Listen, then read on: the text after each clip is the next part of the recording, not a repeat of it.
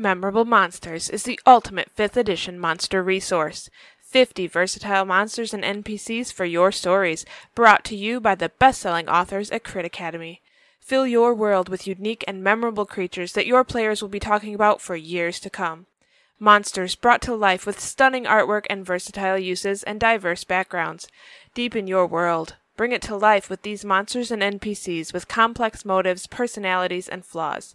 Quest givers, informants, merchants, allies, and even villains. You will find a plethora of examples to utilize each of these monsters to the delight or misery of your players. Monsters are more than just stat blocks. Memorable Monsters is the ultimate 5th edition monster resource, launching on Kickstarter August 4th. Follow us for updates and please share with your friends.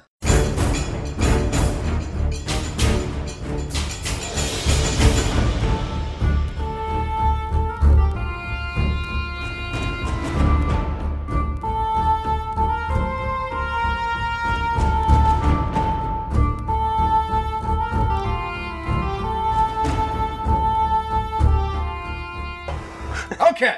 Now we're back. oh, welcome everybody. We're finally good to go here. Um, we're back in the studio and have run into a plethora of different issues. Uh, it's been a rough day.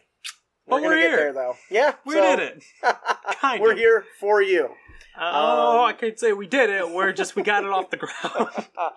The mic's on the side. oh, is that on the side? yeah. Okay. Well, right that's okay. There we go. We, Oh, we got this. that. And we're winning. this is a winning Not day. today. Hello and welcome heroes to the Crit Academy. I am your host Justin. I'm your co-host Austin. And I'm your co-host Ian. This podcast was created to provide you our heroes with new and reusable material for both players and DMs. Oh, we're currently streaming Ultramodern 5e decks. The fuck? No, you're not. the fu- No, no, no, That was no. like I three fixed that. streams ago. How does that even happen? Where does it? Oh, come on. Can I edit that while we're live? Uh, you should be able to. Uh, right? what is that? That's a. Why don't you guys finish up the the spiel Uh, if you've you got know it? Because I'm gonna fix this. Because We hope to inspire you with creative content that you can bring with you on your next adventure. Uh, our show may not be suitable for young children, as you just heard us Justin cursing, Or grown adults. We can't even do these things ourselves. but neither is our D&D games. Both are still applicable. Young children and grown adults. We can't even play our D&D games. It is. It is. It is a rough. It is a rough go, guys. It is a rough Oh. go. Oh. This is the mythic. What is it? What are we doing? I Mythic. Odyssey of Theros. I think that's what it's called. Oh man. Yeah. Oh, Theros. There we go. If you enjoy the show, which God, I hope you do by this point, uh, and you want to support us, please, we need it. Uh, visit us at uh, critacademy.com and check out our Patreon page. Uh, some of our best-selling D&D supplements, or just subscribe to our newsletter to be entered to win fat loots each and every week. Yes. Yes. Um, I think that's all we really got, right? and if we're all crit... What up? What I just do? moved a bunch of shit. Oh God! I am not Continue. having a good day. just continue. He's got it. I got this. It's fine. We'll, we'll, we'll make it. I promise. Yep. No, I don't. and Crit Nation. Today at Crit Academy, where everything is made up and your rolls don't matter. Yep, that's right. Your roles are like a Greek-themed world without any demigods. We need those. Yes. We do. What, what would we do We without need a- Zeus fucking everything? We also need a plethora of demigods to help us in the show today. If you haven't seen it yet. oh God. Um. I remember he made like a uh, pitch for a movie where this one de- demigod's like, "Wait, my dad's Zeus," and he just loving my, my mom. I'm gonna tell him what I think about that. And as he journeys towards Olympus, he keeps running into other demigods. they all Zeus's kids. yes. Oh, it's beautiful. Oh, and that's so basically, end up with a whole army uh, with- of, of demigods and jilted lovers at the foot of Olympus. that's awesome. What is that from? And it was just someone who pitched a movie idea. Uh, that's a good movie idea. Wait, someone should do it. Uh, all right. So, um, now that I think we're at least going forward, um, I hope so. we have a really great, interesting episode. We're going to do our best to to deliver this content for you. This is the first time I'm delivering content from D and D Beyond format, and I'm gonna be honest. While I think D and D Beyond is an amazing tool, It's not a book. I much prefer having the book in my hand. I love that I can search through it really quickly and I can access Mhm. everything.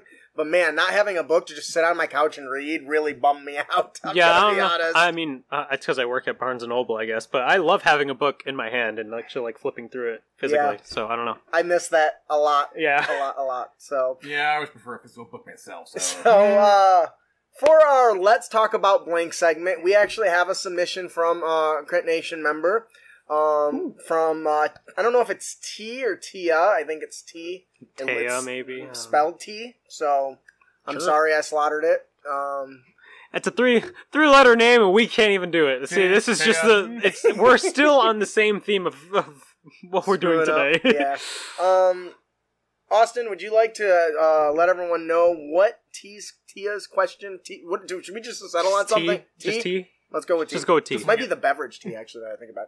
Um, Anyway, yes. yeah. So why don't you tell us what uh, the question that has been submitted is? Sure. It says here, so for the longest time, I have wanted to create a character based on tales and mythos of Mongolian and or Native American horse riding and archery dominance. It seems pretty simple, right? I was excited to see a Mongolian-inspired human in the Adventurer's Guide to the Sword Coast, the Sh- Sh- oh boy, Sharon. Sharon or Tuigan, maybe. But despite the lip service, making this type of character is not intuitive. Fighters make good archers. They do. yes. But adding a rider to a mount in a way that makes the mount just as essential to ranged combat just doesn't seem to be part of 5e. The mounted aspect of the cavalier is melee based. so what do you think? Is there a way to make this type of character where the way a dex based archer can use a mount is significant to how the character is played without just saying, here's a fighter on a horse with high dex and animal handling? Carmageddon says three letter name is two letters too much. Oh man. You're not wrong. Um, so this was an interesting question. Um, I have my own thoughts before I give them. Do you guys have any thoughts on this? I mean, I've never really used a character in Mouth Combat before, so I never really thought about it. See, because that's another thing about it too. The reason you don't think about it is because there's nothing to service for it. I feel like, I mean, you like they say a lance, it's there, but, but then not an archer. beyond that, there's like nothing. Like there's no like rulings for mounted combat as far as I'm aware. There's there's a few. There's like a paragraph or something. It's But not it's still not like I mean, for the most part, you get like a higher move speed where you're on the creature, and that's that's, like- that's pretty it. yeah, much that's it. Yeah. So I'm like, I don't know. And then on top of that, I don't know. It's just it's not like the forefront of like something they're trying to promote. It's like it's there yes. if you look It for it. Yeah. Um. So if you're going for the archer, he he does make a good point. The fighting style for the plus two archery plus the extra attack plus the action surge makes for a pretty damn good archer. You could almost argue Yeah. better than the ranger. I, I Yeah. I'd even agree. Yeah. Yeah. Fighters, archers are I think a friend of mine said one of the highest DPS in the game is a cro- heavy crossbow fighter. Yes. I wouldn't doubt it. And Not that's, even a there's a lot of features. So here's my take on it. First of all, while I think the fighter is a great option, honestly, when I think something like a precision archer, I think rogue archetypes because you get ranged uh, um, attacks for your dex and you get your sneak attack. Now, sneak attack has certain conditions that must be met. Correct? You Mhm. need to either have advantage on the attack, attack from hiding position, or Mhm. an ally within five feet. Yep. Now, if you're on animal back and running around the outside of the battlefield, you can easily just target enemies that your allies are attacking. If that's mm-hmm. the case, you can pull off the, the archery and sneak attack combos relatively easy. Yep. And because you're on animal back, depending on the creature's speed, they're going to be pretty swift, though I don't think that they're going to ever be as swift as a rogue. And this is where I kind of got stumped because uh, a- a rogue with a bonus action cunning action is actually faster than most mounted combatants. Yeah. And then there's that one with a monk I built. That was fast as hell. Yeah. Like Like slow mo, like like Sonic the Hedgehog Flash, everything's Yeah. slowing down around him fast. Oh, I'm 75 feet away from the guy. I should be okay. Hi there. what the? That's Like- his walk speed. it's like Scrub. And then it's like, okay, well, you can go for the damage and do like the fighter, right? But like Mhm. even if you like if you do like a dex based fighter, like yeah, you have the archery and everything, but I feel like there's still like other things you could do. I don't know. Yeah, I think this all comes back to how you describe. The one thing that I think a lot of players get stuck on is the names of the mechanics and the classes. Instead of thinking of them as names and classes, because the, in the game world they don't think about that. If a guy doesn't No, walk yeah. around, I'm a level five fighter, biatches. No, he doesn't do that. He's a level five strong ass dude who's gonna bench yeah, press me. he was a soldier or something. The same could be different, or the same could be for an archery rogue, archery ranger, archery fighter. You're not an archery ranger, archery fighter, or archery Yeah. rogue. You are an archer who prefers uh, animal back. Now, it, depending on the animal, you get a large animal that provides a lot of benefits outside of just um, the mounted combat. Like a, cre- an elephant is large, right? hmm That now takes you out of melee range from an enemy, I believe. Right? I Sounds reasonable to me. So, but Elephants Well, are fairly large. they've I got- don't think a man would stab me with a spear on it. Well, they're they got ten foot squares, I think, because their their Mhm. category is large. So my assumption foot, is, yeah. and honestly, I I couldn't find any specific rules on this, and honestly, I would rule it this way anyway: that something that big is just out of melee combat. You would need a reach weapon or a range weapon to hit them. So Makes Also- sense to me. we were that that team team deathmatch that we did. Mhm. I totally I, this wasn't on the stream, but I totally tried to sneak a combat mount into that game because you can buy a war horse for two hundred gold. It was within my budget, but am I the only one on our team that actually killed people that was not friendly fire? no, my whole goal was to help you and draw fire, and I succeeded. Anyways, back to the point. I just ran around a lot. I still laugh at the moment, Tied like up those uh, like- shotgun things. I still love the moment where he has like, I have a 19 AC.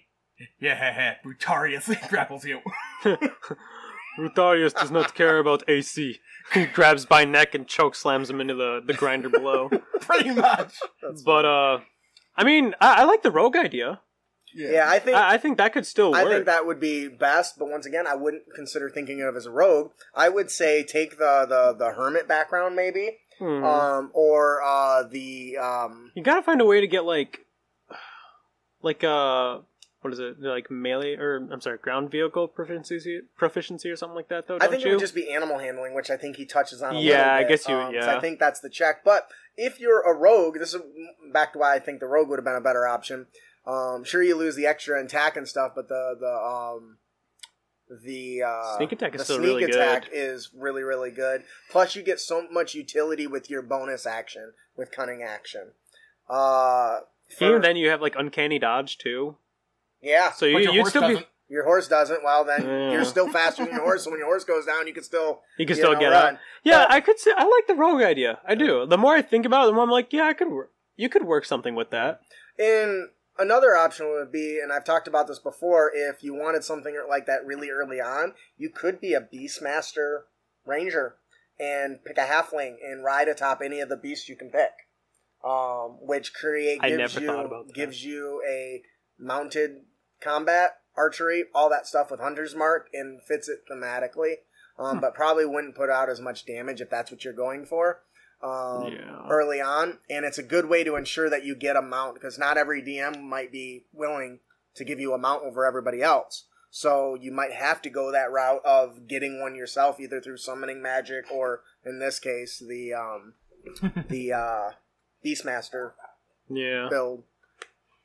anyway, I wonder. And even then, don't even be afraid to like multi-class as well, because like Yeah. you could still like. I know like there, there's a lot of like fun stuff you can do with fighter action surge level two, uh, Yeah, fighting style archery. like you can get that and put two levels into fighters. Suddenly you're really good at archery, and you can still, you know, do some some weird janky stuff when you need to. Like, oh, I got an action surge, and I gotta get the fuck out of here. um, old hand, uh, old hand, old handy shit. I'm not old handy says. Could you give them a feature uh, of a ranger and an animal companion? Um, I wouldn't add features to other classes Yeah. without multi-classing. I just buy a creature and call it good. Yeah, I mean, you can get one for 200 gold. Everyone's saying, what can I spend 200 gold on? 200 gold will get you a warhorse. 500, I think, gets you a, uh, wait, does it 200 get you the warhorse? Or does it get you the elephant? Shit, I forgot. I don't know. Might be like 400 for the elephant. I forget. Anyways, but yeah. um, you have options. Buy one, but you have to wait a while. And then there's What? horse armor. Yeah, you can get barding. Um, also, uh, Carmageddon says you could use the Artificer Battlesmith as a good one for this as well. I feel like you can reflavor some of your, your shots as like magic arrows. Actually, I have seen people like um, go halfling, warsmith, artificer, be a halfling, and and ride the mechanical companion. yep, that's definitely That is reasonable. hilarious. I like the idea of reflavoring like the pistols and little contraptions and stuff as like magical arrows that you're shooting. You know, and there is a uh, a uh, makes for the um, artificer that lets you have unlimited ammo when you range objects. there you go, pew pew pew, motherfucker. There you go. Um, So- so. there's some good options. We hope this helped. I know that uh, this was actually a hard one for me because it's not something I've thought about a whole lot.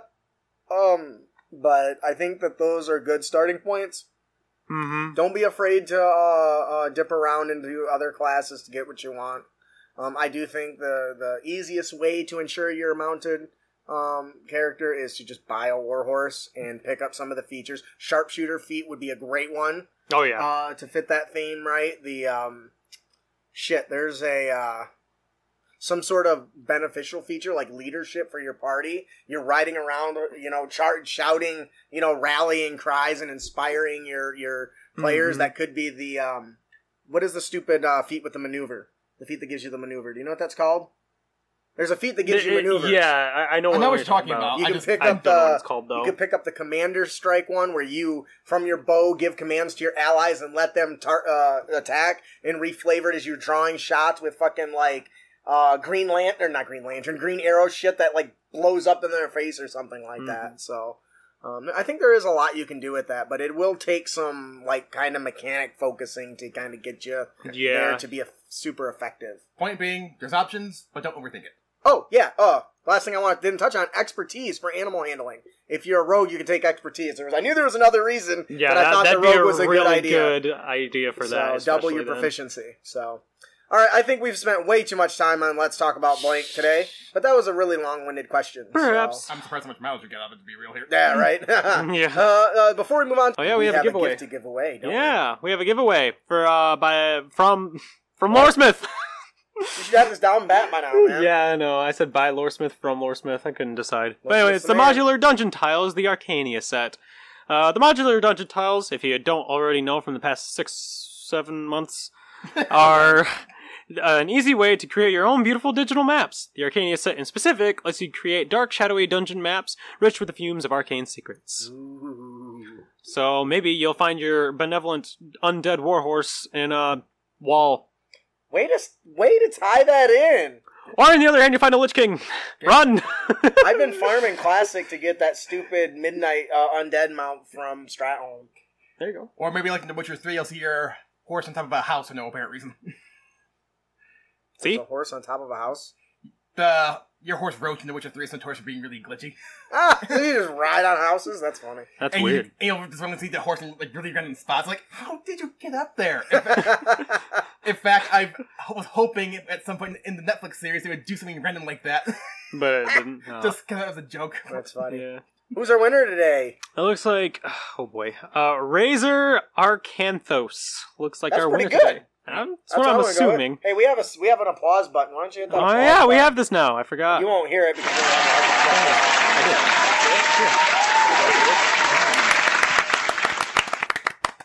That's definitely harder to cue when I can't hear it. yeah, I was gonna say. I'm pretty sure I did. Uh, congratulations, Razor Arcanthos. Uh, if you enjoy the product, please let Loresmith know.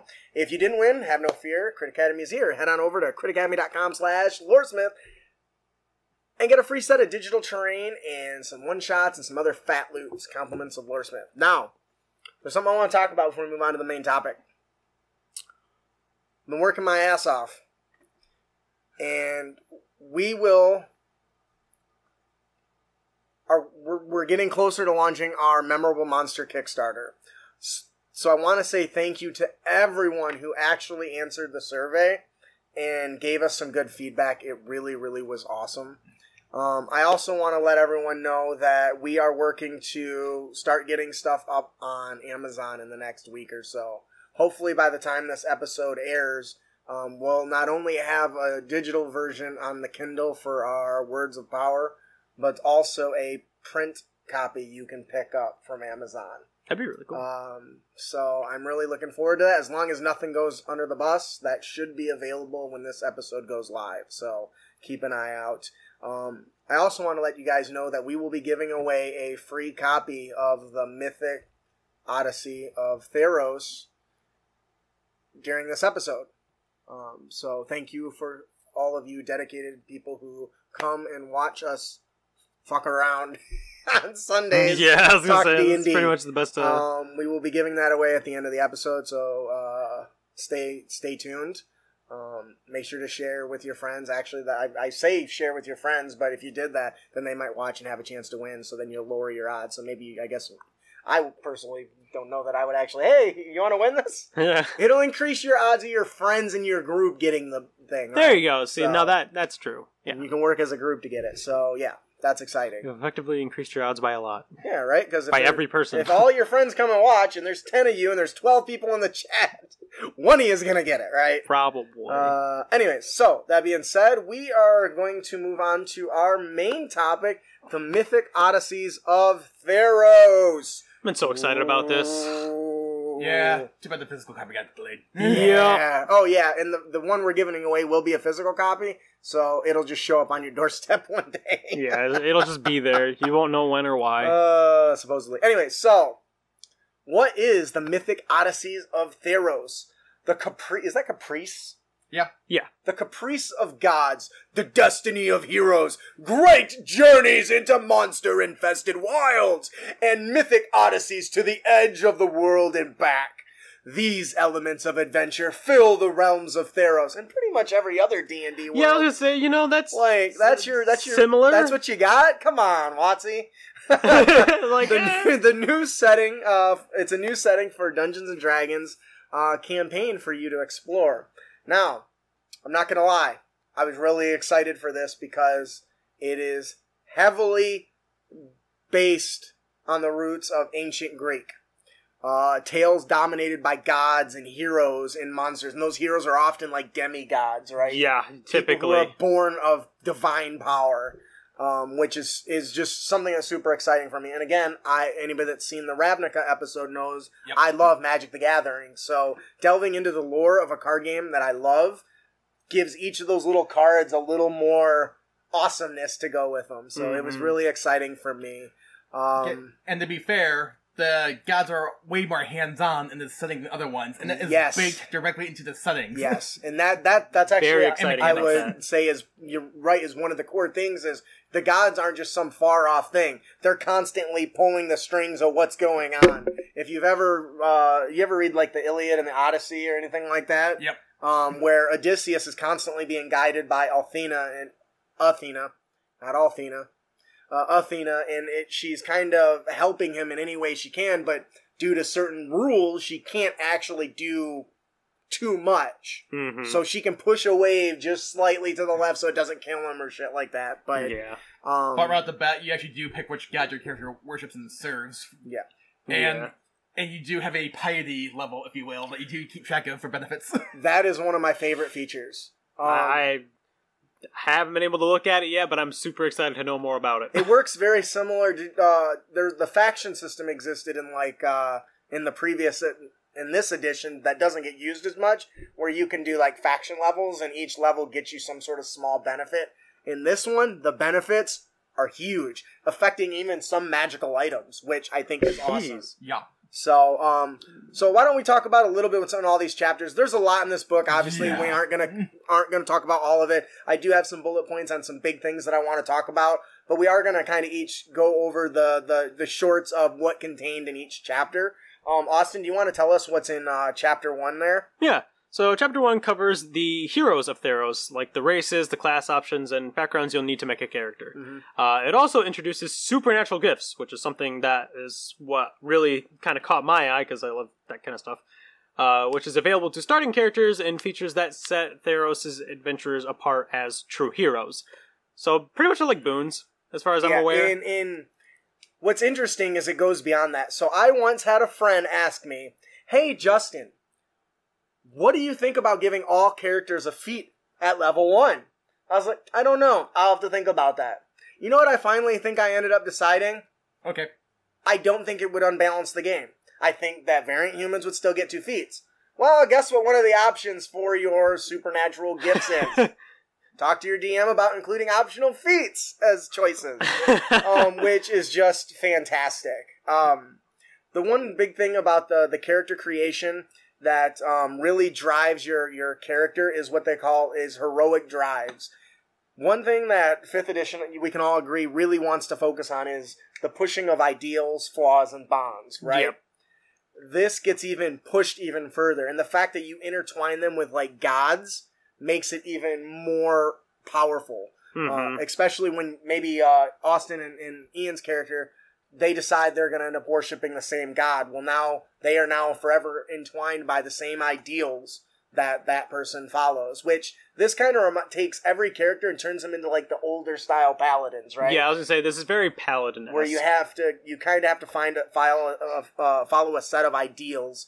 Um, this really reminded me because I'm going back through the Stormlight archives for like the fourth time because I love that shit. Where It's the, good. the characters' powers come right from their ideals, and as soon as they start to question those or alter them, it either improves them by more refining their ideals or becomes a weakness and their powers and abilities are kind of lost over time. Um, and this really focuses on it. Um, it also talks about tragic flaws. Um, one of if you ever listened to or read the um, the uh, Percy Jackson series, in one of the books they start to introduce um, uh, tragic flaws. The most, what do you think the most um, well known flaw is in the the, the the the Greek mythology? Achilles' heel. Achilles' heel, his greatest weakness, and it brings him down. That's how they want you to portray your flaws. Something that's so bad, it brings your character to the knees. Because the DM can play on that. The enemies, the villains can play on that stuff. And that's just fascinating to me. Um, Or a prophecy. or a prophecy. Prophecy is a good one. They do a lot of that with uh, the, what was it? In, it was or- the, the, the oracles, right? Right. hmm So, Like all the tragedy that Oedipus experiences due to him trying, his family trying to avoid the prophecy, but avoiding the prophecy is what caused the cause prophecy the to happen. prophecy, right? Um, the other, the last thing I wanted to really, unless I know you looked at some of the character options, maybe we'll talk about a couple of the races. But we mentioned, you mentioned briefly on the the, the supernatural dr- gifts Yeah. there, Austin. Can you tell us a little bit about those? Sure. So uh, most heroes. Oh, oh boy, that's gonna be kind of tough. So thank you. Uh, most heroes of Theros have some kind of supernatural aid to help them achieve their goals. So uh, basically, they ask their gods, "Hey, you want to help me?" And the gods are like, "Eh, I'll give you this little like pixie dust that'll do something." um, often this aid comes from the gods, but some heroes might find their support from other beings, such as the Sphinx. Oh boy, Don't worry about the names if you can't the pronounce them. Sphinx or an, air, an oracle or some other people, uh, or, or possibly a repository of mystical knowledge. Like That's. Like Candlekeep. That'd be kind of not cool. in there, but something like that, I imagine. I mean, Candlekeep could probably go in there. You could probably throw it in there Toss somehow. it in if you want. Yeah, call, Yeah. call it Candlekeep. Call Say something just say you know like a giant portal opened up and went, and, and. Candlekeep dropped Dropped from the right sky. People will blame it on the the devils and Avernus at that oh point. yeah. Uh, some heroes are born with supernatural power or born as a result of supernatural events. That's kind of cool. I like that idea. Yes. Uh, a character in Theros begins with one supernatural gift chosen from those in this section.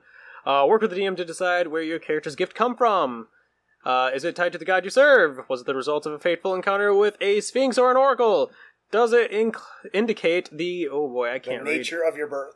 The you need to blow it up for you? Yeah, a little bit. Is that better? Yes, I'm, a, I'm. I feel like I'm getting got- more blind later on. That's okay. You got through it. Um, but yeah, the ideas are there. So first of all, it encourages the DM to work with the player to create something unique. Right. Now, there are feats you can choose, but there's also um, uh, these supernatural gifts that it actually recommends. Right? Like uh, there's a couple, there's a bunch of them, but we'll talk about just one or two. Um, so the one I think we'll talk about is the first one in the book, which is Anvil Wrought, which basically um, you were forged in the fires of Purphoros, Purphoros's forge or Hephaestus's forge is kind of what I thought. yeah. Um, Same guy. Because I'm a Greek, I'm a Greek, I'm a Greek nut. But um, basically, your appearance bears a metallic sheen and visible, uh, uh, visible joints. The anvil wrought characteristic table suggests details of your life or origin, basically at a background. Right? It, it's, Wow. it's a little more depth than the background. But can go in line with that sort of thing. So, um, this gives you constructed resilience, which I thought was awesome. Basically, you have remarkable fortitude. You're immune to disease. You don't need sleep, and your uh, magic can't put you to sleep. You have advantage on saving throws against being poisoned and da- that damage, and you no longer need to eat, drink, or breathe. Those are all pretty good. Hell yeah, it is. Yep. Um, this to me sounds like something naturally that fits with like the Warforged. Yeah. Um, but I would love to see a little Italian gnome running around. It's a me. You know, like the Mario when he turned into Metal Man and he started walking underwater. That's kind of what I envisioned here. Could be interesting. Um, but wait, there's more. You also get Sentry's Rest. When you take a long rest, you must spend at least six hours in an inactive, motionless state rather than sleeping. In this state, you appear inert, but it doesn't render you unconscious, and you see and hear as normal. You're basically got like a scanner thing going on Yeah. and keeping watch. no matter what, no one will ever be able to surprise you. That's amazing. That is impressive. This is level one. Level one. You get this at the very beginning of the game. Once again, so this really pushes characters right out the gate for to be what Awesome. heroic. Yeah, Yeah, it really is heroic. Um, and they give you some cool characteristics and stuff, and I don't really want to get too much in it. I I guess another one we'll mention, just because it's very Greek, would be Oracle. Ooh, what's that one? You possess a precious gift coveted not just by mortals, but by the gods themselves. You have a gift of clear communication between the mortal and divine realms. As an oracle, you can perceive the whims of the gods and petition them for glimpses of their vast insight. That's dope. that is crazy. Those people that love the divine sorcerer or the divine, um, yeah, the divine sorcerer, Even No. just like using like legend lore like divination wizard. What? Even just like being able to use like Yep. this sounds al- sounds almost like legend lore. Yeah, yeah, it does, doesn't yeah. it? And and the guy, actually, this one gets like crap ton of traits. Yeah, I can Oh, see that. Holy Jesus, cow. yeah. Here's the oracle: you can speak, read and write celestial, the language of the gods. The gods might deliver a message through you, and can choose to do it in either your voice or the or said God's voice. Oh, as a, as a as a dungeon master, that would be fun. that to would be with. great. That'd be yeah. fun to play with. That's cool. You get flashes of insight when you make an ability check. You roll a d10 and add that to the to the, ch- the check. Ooh, That's really good. that's really cool. That's literally like a divine Once per short or sorcerer. long rest. For short or long rest, that's very insightful. Yeah. Ah. Oracle's piety. Your oracular abilities improve as your piety increases, and yes, you do keep check of piety once again. Yes, that's super Oh, my important lord. in this in this, in this uh, But instead of gaining the the benefits from that that god bestows, you have your own list you can choose from. That's cool. Oh So my- you get special powers as your piety increases. Holy like at, cow. at three, you get the Oracle trait to cast Augury. Um, at a much higher level, you get Sybil, which basically lets you c- cast the Commune trait, uh, or commune uh, cast a Commune ri- spell as a ritual, um, which is pretty fantastic. Once per long the uh, plus fifty one is you Plus just increase your intelligence or wisdom by by two. and it increases the maximum for it by two. Can we just say that that is the first time ever I have seen that it does not say up to level 20? Anybody notice that? Anytime you get a stat crease, doesn't it say up to a maximum of level 20? The only exception I, I can think of is um, magical. Well, items it's because it says as well as increasing your maximum for the chosen score. Oh, it says two. it right. So, So you're not so blind. well, now because it's been blown up for me, Yeah. my eyes are going bad, the only dude. th- ways I can think of going above like I said are either magical items or the barbarian captain. So, did you read any of the flaws? Read that first flaw. What does that say, Austin? Which one? The one right at, at The one eighth that's number top one. Yeah, Okay. the very first flaw. What's that say? Uh, I know exactly how I'm going to die, and I can't do or say anything to prevent it. Wow, That's that is awesome. awful. That is awesome. As But a DM, so- yeah. you can work with the player to come up with this. but that means you're gonna to be so what? See that that creates another thing because that means you can't kill them unless they die exactly that Ah. way. Well, we've talked before about prophecies and how the what we I mean, they know could be is interpreted, different yeah. than what actually is being Well, said. I was gonna you know you're gonna die at the top of a the top of a, a, a forest of trees. Right. Maybe that isn't a forest in the, the normal sense. Maybe it's a I was thinking maybe it was like a Stone- vision. I guess that's why I was confused. maybe yeah, yeah, maybe. I guess that can be interpreted any differently. Could- Differently. Or like you could make it like I guess in your case like a message like a prophecy. That would make sense too. That's yeah, how could. I would do it, but But- See, I'd be, I don't know what would be worse if I saw the image of how I'm going today, or if I just hear the the the bland words of like, "Oh yes, you will fight on top of a spire, and you will die a very horrible death." Like, okay, I'm not gonna go up any tower in my lifetime. Thanks, I'll just stay down here. but then you find out you end up going underground to a tower that sank into the yes, ground. shit like that. Like it'd Fucking be like, the inner oh, center is all hollow and you just fall to your death. ugh. into some magma and shit. Ugh. Oh man, that sounds awesome. Anyways, there's lots of good shit with that. and that. that's just one of eight. yeah, there's a bunch of those in there. So, uh, anyways, uh, uh, Ian, Now think about Z- Zeppeli from JoJo's Bizarre Adventures, who received a prophecy of how he's go- gonna die, and then and then he watches the events unfold right in front of him. He's like, "Oh crap!" He's like, ah, well. could you imagine that though? Knowing you're going to die, like, "Oh, crap." would you tell your party? You can't. Not with that. It I said say? you couldn't. You Could couldn't say or say or do anything about it. You are going to die. In that specific way. That's you have to like roll down, scroll down to it. It's just so. Whew, I can't do or say Okay. anything to prevent it. Yeah. Oh, number two. People Can you- who consult me for information really believes the answers I give them. then why did I come to you in the first place? I don't believe you. Oh man, that would that would be great for somebody who is a sincerely honest person. Mm-hmm. Like nobody believes it. They just assume they're lying. Their insights are poopy apparently. Anyways, um, so uh, there's lots of really great stuff in the first chapter. So um, there's also class options and races. Um, some of the stuff looks like it had been rehashed, like the Minotaur. yeah. Um, Mhm. but for the most part, the Leonin was a really cool one. I think it's like a buffed up uh, Tabaxi. yeah, a straight face tabaxi. Yeah, it was. So that was. It's basically cool. a lion. Yeah. Right? You ever Yeah. watch? Uh, you ever play It's a that uh, that Tekken game? You got King, the lion. That's Yeah, kind of what I it's- it's envisioned basically when I was reading that. Right. Yeah. Um, You got centaurs in here too. there's some really good stuff. Uh, was there any? You were looking at some of the class option, uh, class options. Was there any class option that really uh, spoke to you? I think there's a Yep. couple different ones. Oh, also, th- as a raise, you can play as a satyr. Look at what? I do a satyr, ha- goat man. Oh, you can play as a goat man. I'm gonna be a bad boy. I could be And a I want goat to buddy. point out that one of their uh, racial abilities is magic resistance. Of course. That's- well, it would hope so. Of course. See, now a satyr bard makes sense, but a Ye- satyr warrior? Didn't we just make a monster that was Yep. like that? You have advantage of saving those against spells and other magical effects. Ooh, nice. That's awesome. I wonder if All it right, includes so the uh, the subclasses there are two new subclasses. The the College of Eloquence for the Bard, which basically is a um. Uh, let's see if we can find out. You're kind really of- good at talking. yeah, just that. That's what it sounds like. You're just really, really good at talking. Okay, so it said adherence to the College of Eloquence master the art of oratory. A lot of this. Kind of like me, but I failed, so I'm not really good at it. Um, persuasion is regarded college. as a high art and well reasoned, well spoken arguments often proves more persuasive than facts. You can lie yourself to success, right? Um, these bards wield a blend of logic and theatrical wordplay. Um, if you once again, I hate to keep bringing up Stormlight Archives, but Wit seems like he would fit this uh, fit this theme. He's very talks a lot of shit and insults people very directly, but very smoothly. Something I wish a talent I had.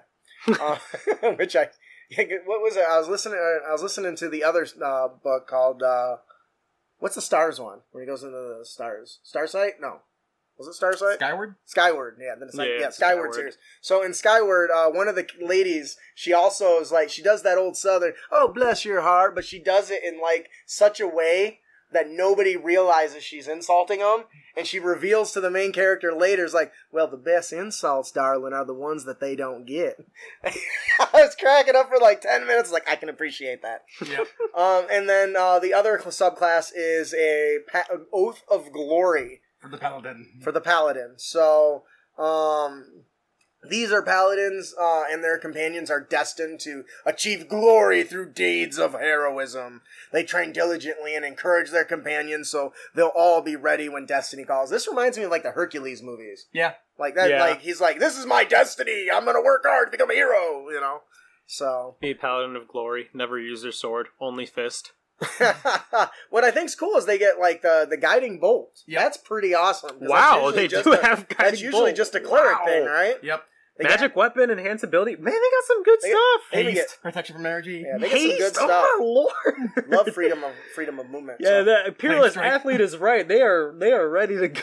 So what if I told you uh, they had one, uh, a smite that actually granted temporary hit points to um, their allies. To their allies. Inspiring smites. I thought that was really cool. Okay. It's just I like, like makes You it. strong, it makes you a little stronger. This means you have advantage on strength and dexterity checks. You can carry push drag and lift twice as much weight as normal. That can do some fun stuff. Yeah, it's pretty awesome. And the distance you're long and some high Her- jumps are 10 Hercules feet. type stuff. okay. So now that we're done with chapter one, there's a lot of shit in there. There's some background. I we gotta look get more into that it. class. That sounds Uh, dope. Yep. So, Ian, would you tell us about the kind of the contents in the uh, g- chapter two, please? Why, yes, they introduce the gods of Theros, which includes a massive pantheon of deities based off the, the great gods you know and love that you can choose from. Yes. And what's cool is you really could easily substitute these names for all the Greek gods Oh, if yeah. you wanted to. Oh yeah, No easily. problem. Yeah, it wouldn't even be a. It wouldn't even be hard. No. you could just do it. It's as simple as just like flipping A to B. Just boop. That's it.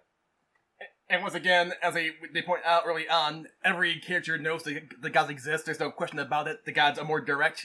You start off worshipping a god at some point. And see that I love the idea awesome of an to me. atheist in that, like, yeah, he's not a god, he's just a very powerful person. Because really, could you be an atheist in this? Actually, well, okay, so you could attempt. I here's guess. something that it talks about: the gods are not omnipotent. Nope. right? They live forever, but they aren't like they're immortal, but they're not Infallible. in yeah they're yeah they're not indestructible type thing there's ways to take them out um and they're not what is it it's not they're not omniscient and they're not omnipotent which they don't know all and they can't destroy all. right so that makes them immediately not arguably not really gods I mean, they, they can still be considered gods, but they're definitely not like the like an almighty, creator, you know, like a creator. Although it does point out they have no stat blocks either, so they what they have no stat blocks. right because you make them as powerful as you want because one of my favorite games was god of war Oh, right absolutely. and i think that's yeah. a really great example of how i think i would like See, that's how like I this. feel like what Theros is to me. Like to me, Theros is just fucking God of War. Like Yes. I'm, I'm big dude ready to take down a bunch of gods. Like, right here but we that, go. that could be a, a, a great campaign story you you you guys have been tricked into slaughtering the innocent by one of the the god of war and now you're out to punish the god of war so you have to go through all these trials to figure out what it takes to kill to the God kill of. War. and maybe it's just the the opening pandora's box or something like that or maybe you make it worse maybe you release evil versions of the gods or something who knows Actually, Pandora's box is basically an item in here.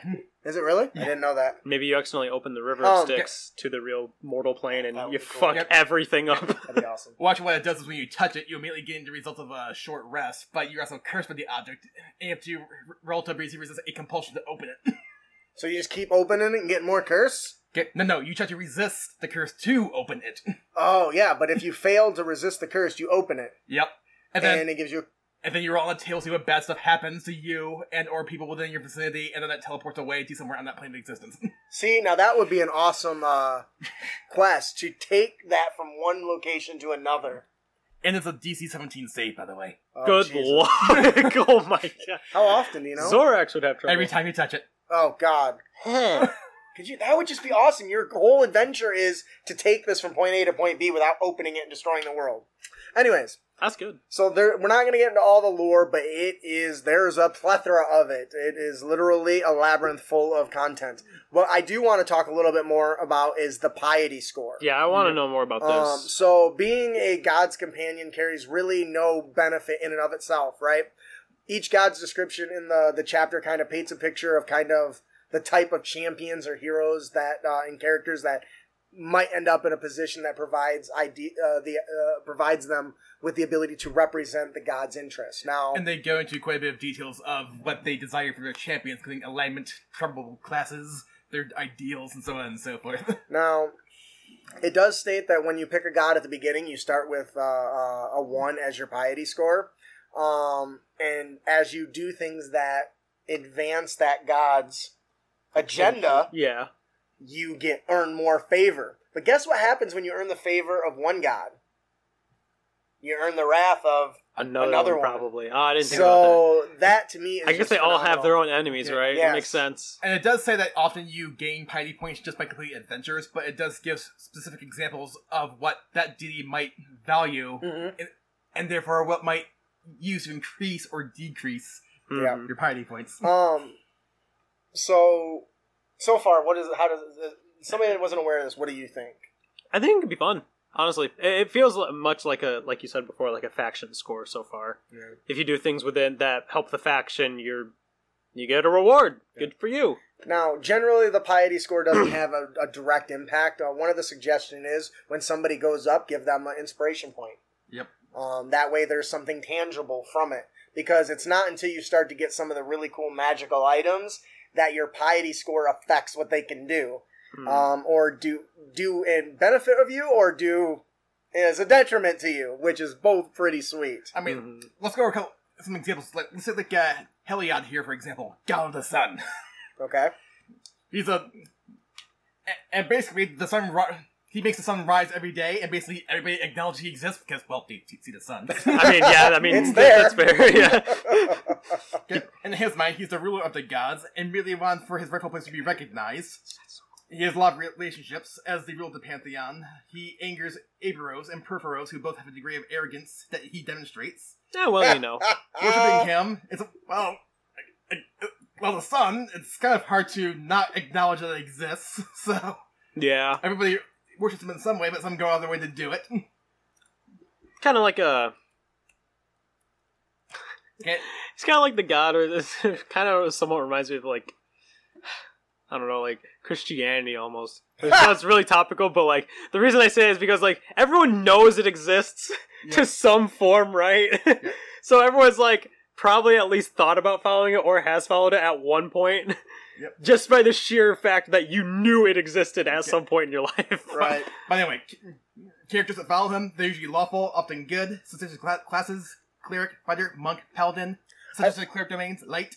I love that it gives example of like domains and characters and Yeah, classes. Oh, yeah. I, I feel like that's very helpful. Um, and there's there's there's even a detail about earning and losing piety for each. Uh, they kind of give them in do- bullet point listings. Can you give us one or two examples before Yep. we move on? for earning, carrying out punishment on a fugitive from justice, or defending a, or exacting vengeance from a significant wrong done to you, and you can lose it by while breaking an explicit promise or oath, violating a just law, or putting others at risk through your own cowardice. That's pretty good. Now we mentioned the piety. Um, yes. once you start to collect a few of them, they do start to generate benefits. Am I am I correct? Yep. What are some of the benefits that you get for following Helios? Well, when you get plus three, you can call in his favor and you can cast less, that's, pretty, requiring no material components. that's pretty good. It manifests as a nimbus ar- around the affected creatures. Plus 10, you can cast daylight. I don't know what that That's the, uh, just makes a bright sun in the sky. Oh, Get 25 or Vegeta more. did it in Dragon Ball Z. gotcha. Okay.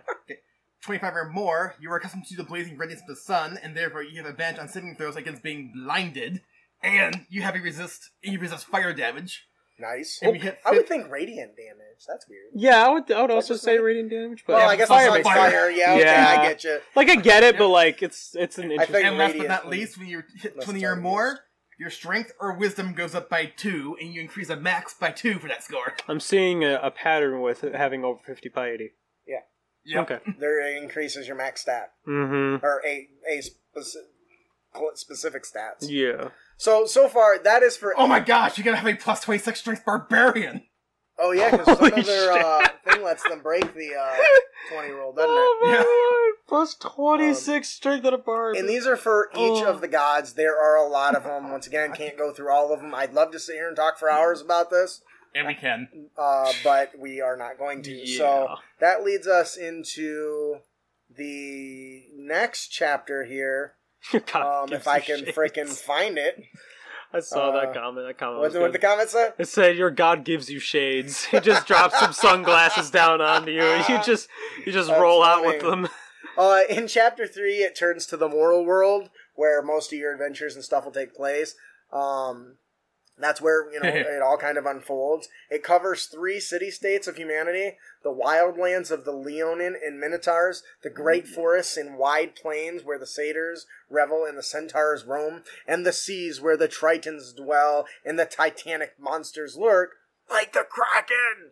Release the Kraken! See, now, oh, well, let me finish this. Um, it also offers glimpses into the divine realm of Nyx and the dismal realms of the underworld. Now, um, one of the things that I don't think gets enough love is there are powerful monsters roaming the world of D and D, Oh, yeah. regardless of whether it's Oh, mythic Theros or if it's Forgotten Realms. I'm sure we all heard of the Tarrasque. When when you're thinking of up encounters, consider encounters that the players can't take part in.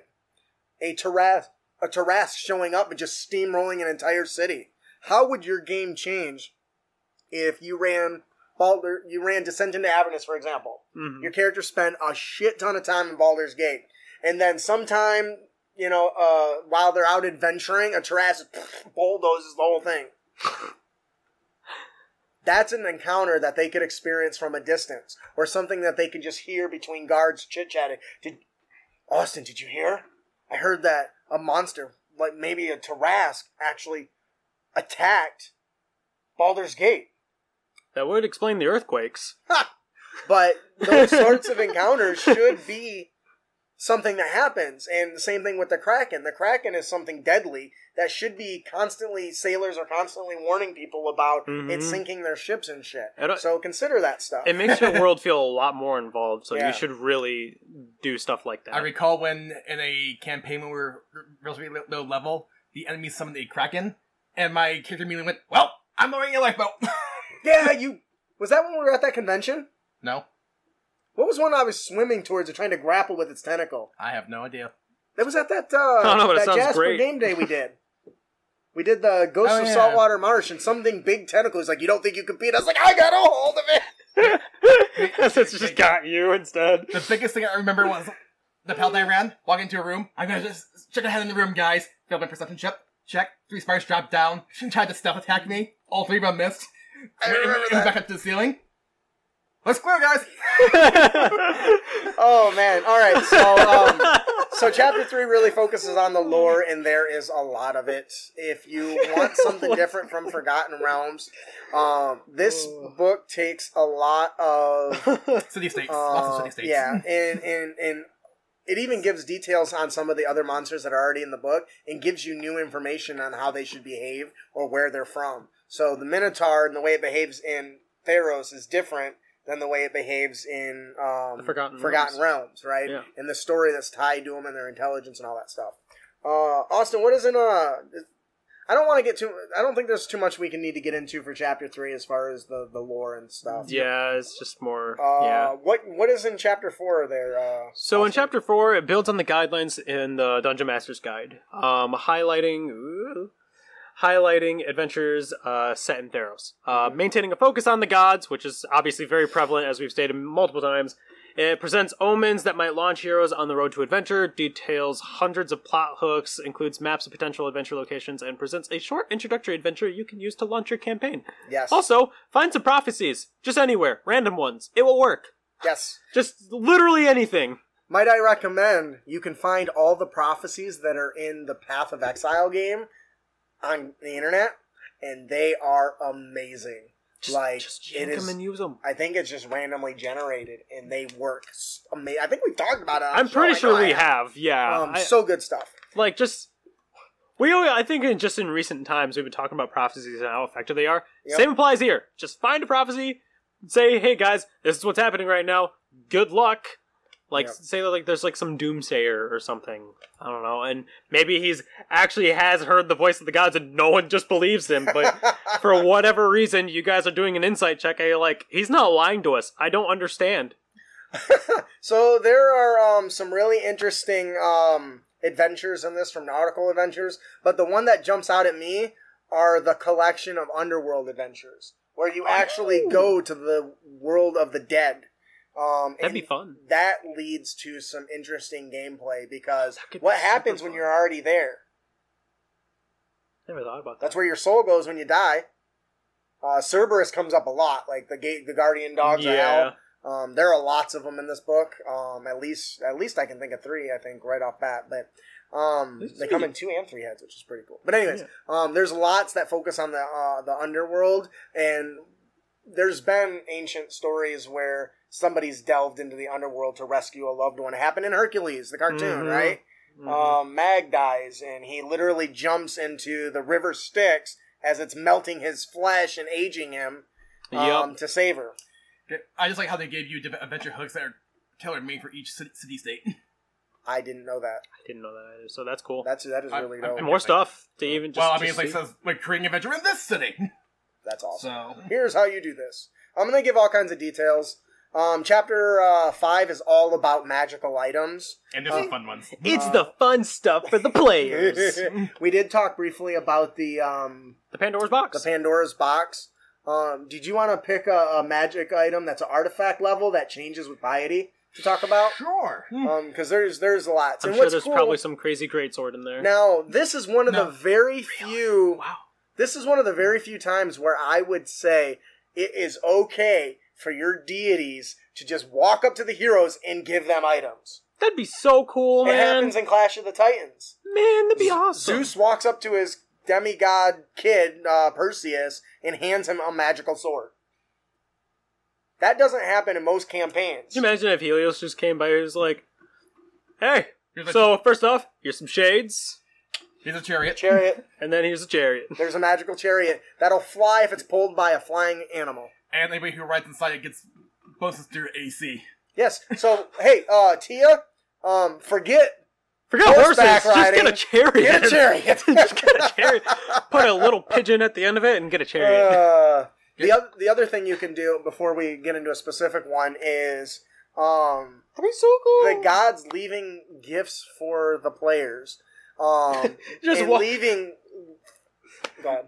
I was just yeah, I like I keep thinking of the Helios and the shades. So you just turn the corners just some, some shades, and there's a little note that says from Helios. just stupid shit like that. Here's the gift for you, bud. um oh man, the uh I'm having too much fun. one of the things it talks about for gifts of the gods is signature reagents.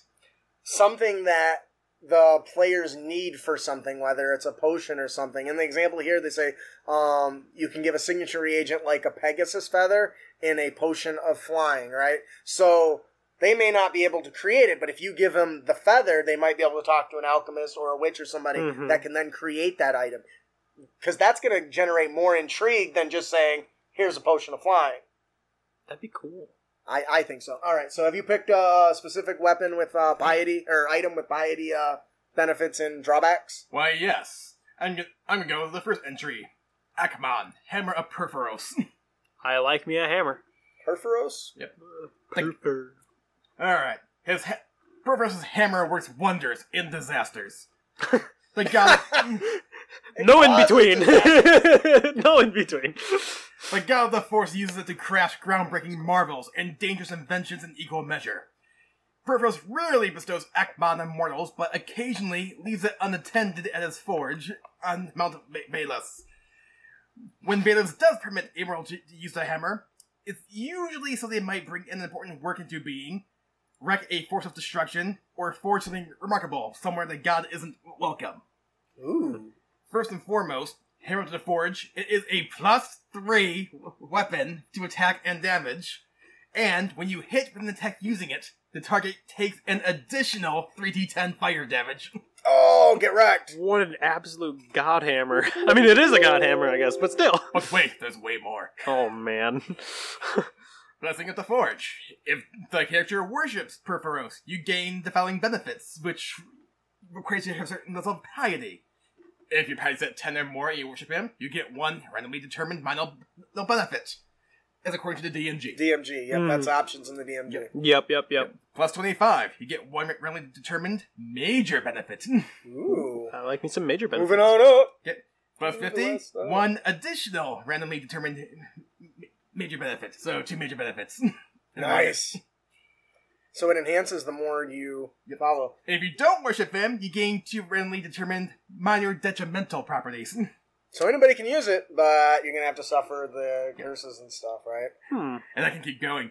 Reforge. While holding the hammer, you resist fire, you're immune to exhaustion, Um,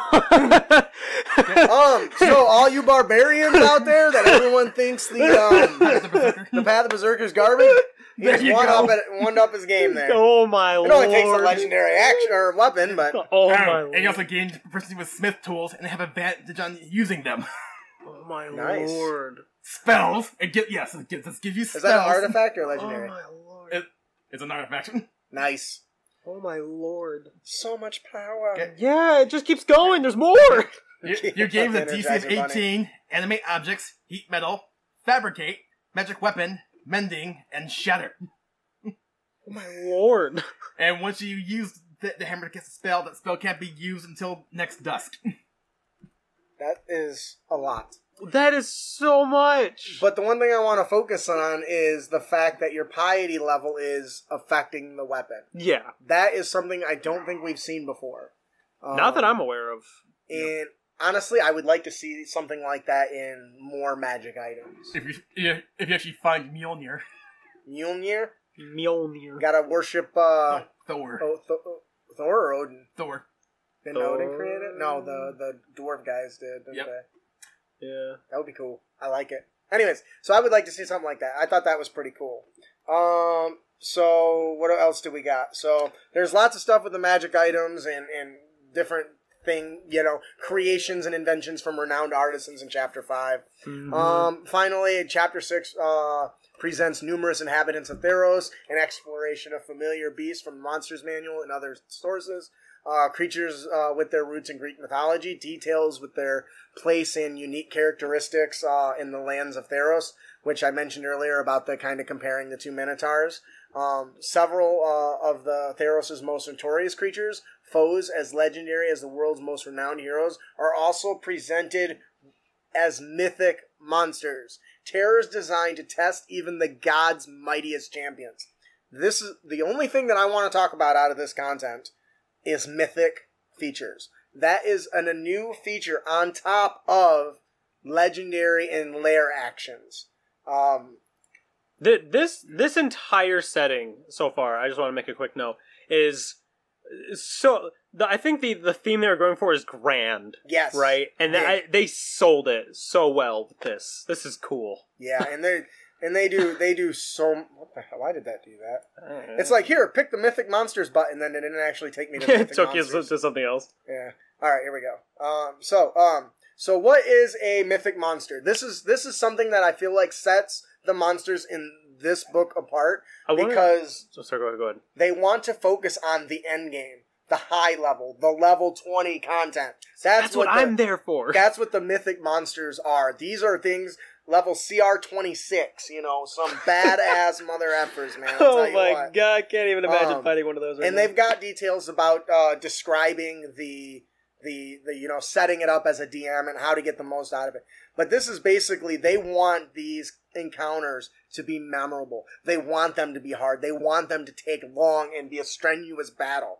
And so, on top of lair actions, on top of legendary actions, they gain Oh, mythic. oh, I was say that was one of skipped them. That's yeah. not the one I want to talk about. There's probably I'm one looking that's like for, a I'm looking Hydra. for the Hydra. I was gonna say that. I was like, I was gonna say, is the Hydra? In I this, think there's guess? one that's a Hydra because I know These look terrifying. Yeah, don't they? I can't even imagine fighting one of these. Because I'm gonna be um, Uh, just imagine. Telmakratis is uh, t- CR twenty six. Yeah, so we'll talk about that since he already pulled it up. So, uh, It's most so crazy. Krakens roam the seas, shattering hulls and shattering fleets. But the Kraken Trauma Tromokratis notoriously vents its wrath on coastal settlements, Oh whether lord. it acts at the command of God Tha- uh, Thassa or at the sate its own hunger.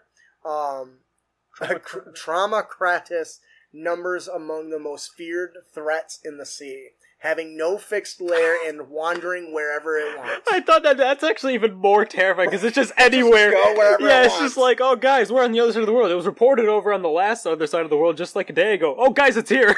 So, oh my gosh, this thing's a beast. yeah. So aside from having the traditional destroy your player stuff, oh um, my lord! It's got spell resistant carapace. It's got Heart of the Kraken with as a mythic, mythic trait, which recharges after a short or long rest. When it's reduced to zero hit points, it doesn't die or fall unconscious. Instead, the damage creates cracks in the carapace, revealing its heart. Then the Tro- uh, Tromokratis has four hearts. Two on its chest, and one on its back, and one at the base of its tail.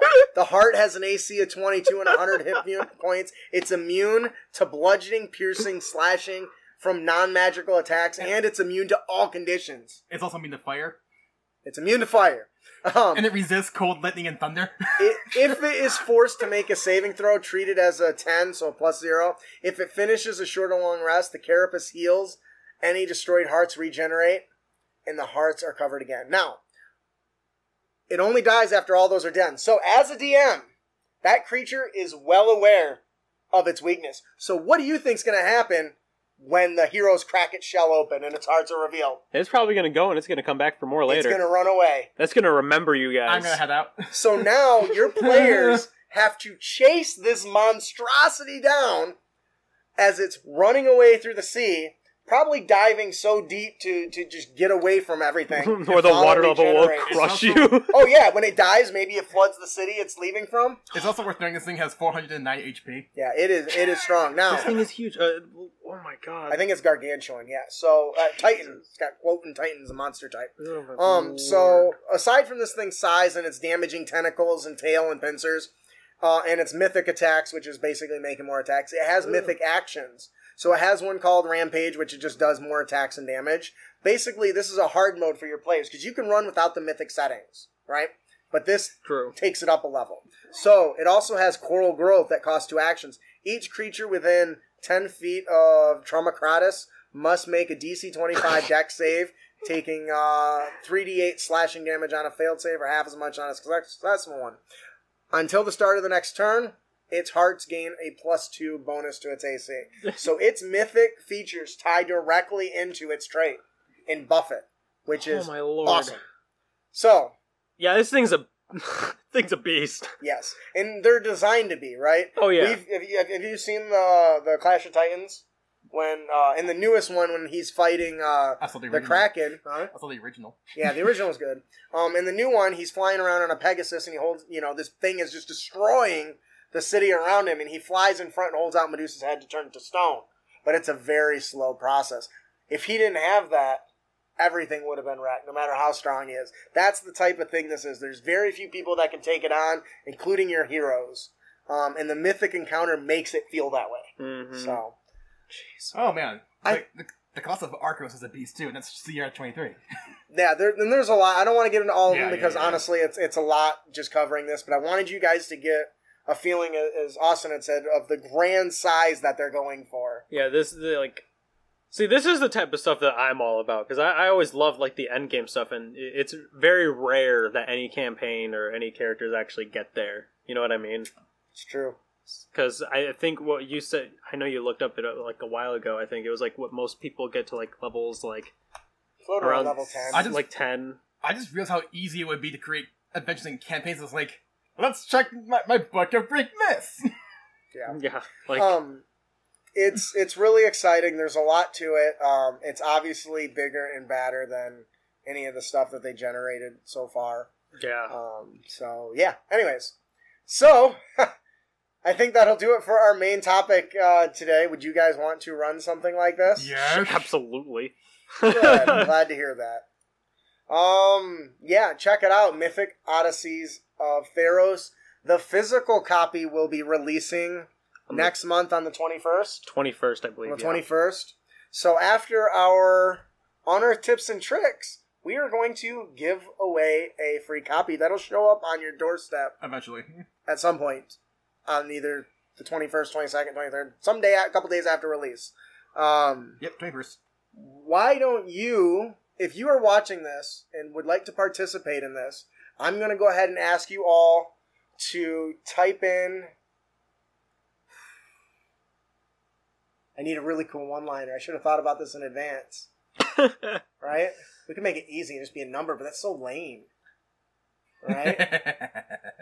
Uh, how about everyone type in tw- nat20 in the chat, regardless if you're on Facebook, Twitch, or YouTube. And Ian here, while we're going uh, over the next few minutes, we'll pick a winner and we will announce that at the end of our honor tips and tricks. How's that sound? Can you handle that? Give me some dice. I don't have any. Di- Go grab that box of dice over there. I got it. Thank you. Um, so that'll do it for our main topic today. Um, before we move on into our unearthed tips and tricks, we have another gift to give away. Compliments of Jeff Stevens. We are giving away uh, The Scourge of Nightingale Part 1, A Song of Love. A wonderful, fascinating part one of uh, a trilogy adventure. A masked menace terrifies the terrorize a masked menace terrifies the region, raiding villages to fund her de- devious plan. Unknowingly, the adventurers stumble into her most recent evil scheme the kidnapping of a famous performer known as Devon Artis. Their mission is to deliver a ransom and collect Devon, though, as in most cases, not all goes as planned. Who's our winner today, Austin? Our winner today is Fred Dot Pertel. Congrats. I still always think about how the fact that it says uh, though in most cases. So I'm uh, there's still a weird case where yes, everything does go as planned. It, I it'll don't never leave me. ever- I don't know that that's ever happened though. Though in most cases, not all goes as planned. But the, I don't know. The implication is still there to me, like just the So way it's gives you written. hope? Yeah, Gives you some hope? It's like That's oh, maybe somehow one way. There's like out of maybe it's like a one in one thousand chance of everything going smoothly. like it just works. I just want to believe. That's funny. Alrighty. Um. So congratulations, Fred Pertel. Um. If you didn't win, don't worry. Head on over to critacademy.com slash Jeff Stevens. Um. And Jeff's got some good loot for you. He has. You can pick up uh, Villains and Lairs three and Encounter on the Savage Seas three for free. Pick them both up. All right. Woo. I gotta actually listen because Yeah. I won't hear when it's over. And now, what you've all been waiting for our Unearthed Tips and Tricks segment, where we bring you new and reusable material for both players and DMs. It's still good though. It's so awesome. I haven't heard in a while, so it's about time. Yeah. I am really excited to talk about uh, our character concept. If you don't know, um, this is something that actually uh, is really interesting to me and I thought was really fun. Honestly, if you submitted this, um, please tell me because I couldn't figure out where it came from. Um, so I don't know if this was something that was gathered a long time ago or whatever, but um, please let me know. It is a witch. Basically, um, that's one of the classes are in archetypes that really doesn't currently exist in 5e, right? Yeah, it doesn't. So this person uh, recommends reflavoring a Lore Bard. Cutting words is a fantastic curse, along with many Bard spells such as Tasha's Hideous Laughter, Bane, and Sleep. Um, plus, you can grab any spells that you're missing with magical secrets like Conjure Animals, Ritual Caster Feat to find forbidden lore, and of course, you gotta have a Black Cat familiar with the Find Familiar oh spell, yeah, right? absolutely, yeah. Um, this is something that was interesting to me because I don't know that I really don't know if you could create it any other way. it works really, really Yeah, well. this is- that- Vicious a mockery of it. is a great curse. Um, reflavoring, cutting words. I mean, and what's interesting is you could change what those curses are.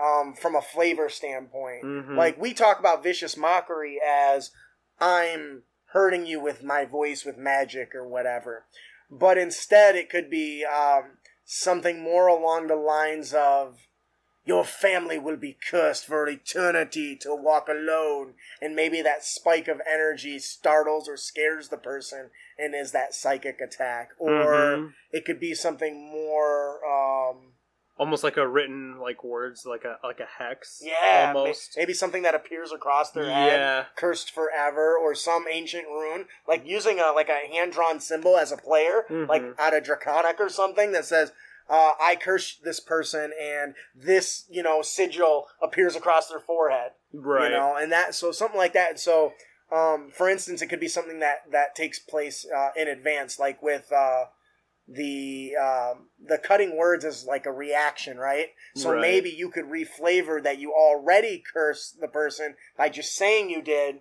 and so when they go to attack, you impose that that disadvantage with the cutting words or that penalty for cutting words, not disadvantage, but And Carp again points out that a tome lock could also be a good witch. I was thinking that too. You could do like a That's a like I a like that a tome lock, yeah.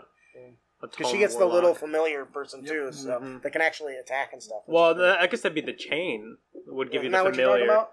The tome would give you something else. Well, you can use Prime Familiar for, for, as a spell. Oh, yeah, I guess okay, you could gotcha, do I that, gotcha, yeah. I, gotcha. I guess you could. But you're just thinking the chain locking. yeah. the what? Using the chain locking. I was thinking the the chain chain? lock in order That's to get the familiar. Yeah. Oh yeah. But you're, the tome actually uh, gives it to you. Tome too. gives you some good stuff the from what I remember. witch. the what? The magniloquent witch. I like it. Um, this is something I thought really cool. Like I said, I don't know. This was just in my uh, brainstorm stuff, and there was no like tag on it, so I don't know who gave it to me. If it's something one of us wrote or what, but uh, No, I thought not. it was an awesome idea. The idea of playing a witch. When I play uh, Path of Exile, that's the second time I mentioned that game today. Mm. Um, when I play Path of Exile, my favorite class is the Witch because there's just a sort of scariness that Mhm. comes with that kind of persona, and I think it would be fun um, in that situation to be able to play a bard that's more of a dark, scary person like a warlock, um, and maybe has big warts on her face. Maybe she's hideous and her high charisma is due to her silvery tongue and not her looks. You know? Maybe she's just very fearful presence yes, as well. This sounds awesome. Tone for a vicious mockery. Yes, I love it. Um, I think that'll do it for our character concept, the witch. Pretty good. Um, Austin, would you like to tell us about our monster variant today? Yeah, absolutely. So our monster variant today is the Arena Trickster. It's not enough to surprise your opponent. You have to delight the crowd as well. Ah, The origin is from the Drow Elite Warrior. You're gonna lose some features though, uh, like the Dark Vision, Fey Ancestry, Sunlight Sensitivity, and uh, the entire spell list. the entire spell. I thought it was like a spell list and there was gonna be a list, but no, it's the entire thing. It's gone. Um, but you do gain some new features, like some new spells. Uh, you gain Blade Ward, you get Absorb Elements, and Catapult. That. Catapult. Uh, Food fight, just freaking bread. shit Yeah. across the kitchen. It's a going at like Mach 2. uh, uh, you get Master of Tactics, so the Trickster can use the Help action as a bonus action. Additionally, when using the Help action to aid an ally in attacking a creature, the target of the attack can be within 30 feet of the Trickster rather than within 5 feet. Sound familiar? It should. Yeah. Uh, if the target can see or hear the Trickster. And they also get Misdirection. Uh, the Trickster can sometimes cause another creature to suffer an attack meant for it. When the Trickster is targeted by an attack, while a creature within 5 feet of the Trickster is uh, granting it cover against the attack, the Trickster can use its reaction to have the target or the attack target that creature instead of the Trickster. So pretty much it does one of these. Mate shield. well, it, this this is actually really cool because I hadn't thought about this. When you're hide, behind a uh, uh, an ally or a creature, or is an al- behind a creature, they actually grant you partial cover. Do you know that? I didn't know that. Yeah, I think we can't forget that. Yeah, I those think a attacks. lot of Mm. people do. So if you want to be more tactical, that's something to include. Yeah. Yeah, I probably should have saved that for a player tip because damn, that was good. Anyways, Anyway, yeah. well, um, so this is actually based off another Theros card. This will be the last in the Theros collection that I do. Um, I really like this one. The art was really fun. The content was funny. We always hear about the arena fighter barbarian, mhm. but having the one who's kind of just out there screwing everyone over through mischievous tricks and bullshit, throwing sand in people's eyes and everything. yeah. Um, this sounded like it'd be a lot of fun. The art in the uh, the arena trickster's ability and the card actually lets uh, it do um, get stronger when people cast spells. So the absorb elements just seemed like a good fitting yeah, spell for that. Not bad. theme. It's a good idea. Um, so overall, what do you guys think about this? I like it because the Master Tactics is quite literally like the I'm an asshole and I'm gonna throw like sand in your eyes kind of thing. Pocket sand. Yeah, like it's stuff like that. Like it's uh, it's Uh, not about the like I'm gonna help you like his weak spots there. Like no, it's just him being a dick. like he's calling you names. He's throwing sand at you. He's he's gonna tie your shoelaces together. yeah I don't know like something. run up behind you and quickly tie their shoes. Or maybe he ran around the, the arena with like a rope tied to part of the wall, and he's running around and like someone's chasing him, and he finally gets enough weight and goes, and he in it the up, goes one of those. causing them to stumble just enough that it grants advantage. So not, maybe not knock them down, but grants them help. Yeah. And that's what makes this an awesome feature. Is it's not a character in and of themselves that's really strong, but they can make the other Hmm. enemies more terrifying. Because a berserker with, or uh, not a berserker, a veteran or um, uh, some sort of barbarian cre- creature is far more dangerous when they have advantage on every attack. When they have any form of support, really. Yeah, Yeah. so- And this is definitely a support styled character. It's Right. very good. All right, I think that'll do it for our monster variant. The Arena Trickster. Yeah, the Arena Trickster. Ian, would you like to tell us about our encounter concept, the Gray Fog? The Grey Fog, a shadow over Pinewood by Vol Serene. A mysterious gray fog surrounds Pinewood at night. It's a magical fog of madness. Creatures who spend more than 10 minutes within the fog and breathing it without magical protection must succeed on a DC 15 charisma save, save or suffer or suffer a level of short-term madness. Uh oh. That's never good. No, that lasts for one minute. For each additional hour a creature remains in the fog without a level of short-term madness, they must make another saving throw, with the DC increasing by increments of 5 to a maximum of 30. Hmm. Yeah, but it starts off at, fi- at 15. That, that stacks up pretty quick. Oh yeah. The fog borders the Shadowfell and to an extent pandemonium, and infuses creatures that remain within it for too long with elements of the maddening magic that lies there. If a creature with an intelligence of 6 or higher spends more than 6 hours within the fog at any given time, it immediately becomes afflicted with indefinite madness. The creature is immune to, to the effects of the Gray Fog, then. So anybody that follows um, our monthly patron adventures, uh, our patrons recently were and they were constantly rolling for on the madness table, right? Mhm. And this effect, I really love the Shadow over Pinewood adventure, um, but this was something that really enhanced the terror because if you don't tell the players while they're why they're rolling, and then just say you now have this, that becomes terrifying. Mhm. Because Because they don't know why they're getting it. Right. They you just went out into the fog. You don't know that that fog is causing it. I mean, how often do you guys trape through fog? Pretty regularly, I'd imagine. Um, what's interesting though is it would be a good opportunity for the person who really loves lore to maybe be able to dig into this and give them a couple arcana che- or arcana or history checks to really dig in some of the mysterious gray fog. The fog. sage would actually have a lot of fun with that. Yes, I would. That's a In good one. I like Yeah. that. That's a good one. I could imagine like a scenario like this would be an argument for having a DM roll saves or, or player saves or skill checks behind the DM behind screen. the DM screen. I, I would agree with that. I know some people that pisses you off, and honestly, I don't Yeah. care. Because I can see the argument of, well, a player that sees they roll so they know how well they did, but if a DM is behind the, the screen, they only know what the results are. Yeah. And at some point, they may make, and that also makes it hard for them to understand the DC and whether the DC is changing too. Yeah. So There's I, benefits. I really like this. It's something that you can drop into any campaign to instantly spike the um the terror, right? Especially when The you sense include, of danger. yeah, Yeah. especially when you include indefinite madness. That's terrifying at low levels because it's not easy to get rid of. No, it, yeah, that's it requires high level magic, so or some you sort of You can't just lesser equivalent. restoration that stuff. Nope, that's that's there for a while. oh, yeah. So, um, yeah, find someone who knows how to deal with it. Yeah, and it, it like I said, the the maddening magic is just it's awesome, and I like that it ties to the Shadowfell, so um, you can kind of explore that aspect of the game, which is pretty cool. Yeah, So, definitely good. Like yep, that'll do it for our encounter, the Gray Fog. Our magic item of the podcast is sling bullets of Alathamone. Alamone, ow, Athamone, ow. Uh, this is from the Theros book, and I picked it because it is the first item that I have ever seen that is a sling bullet magic item.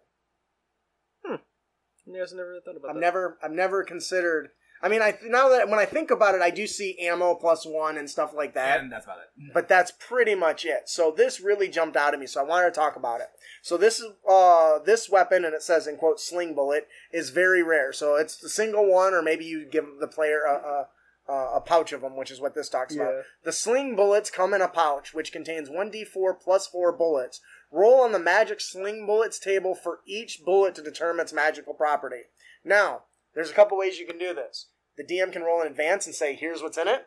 Or, like what I would do is, you figure it out when you hit somebody with it. Um, or take it to a sage or somebody that might be able to identify magic. Mm-hmm. Use for that spell right there that everyone says is stupid and don't need. Um, so, what does it do?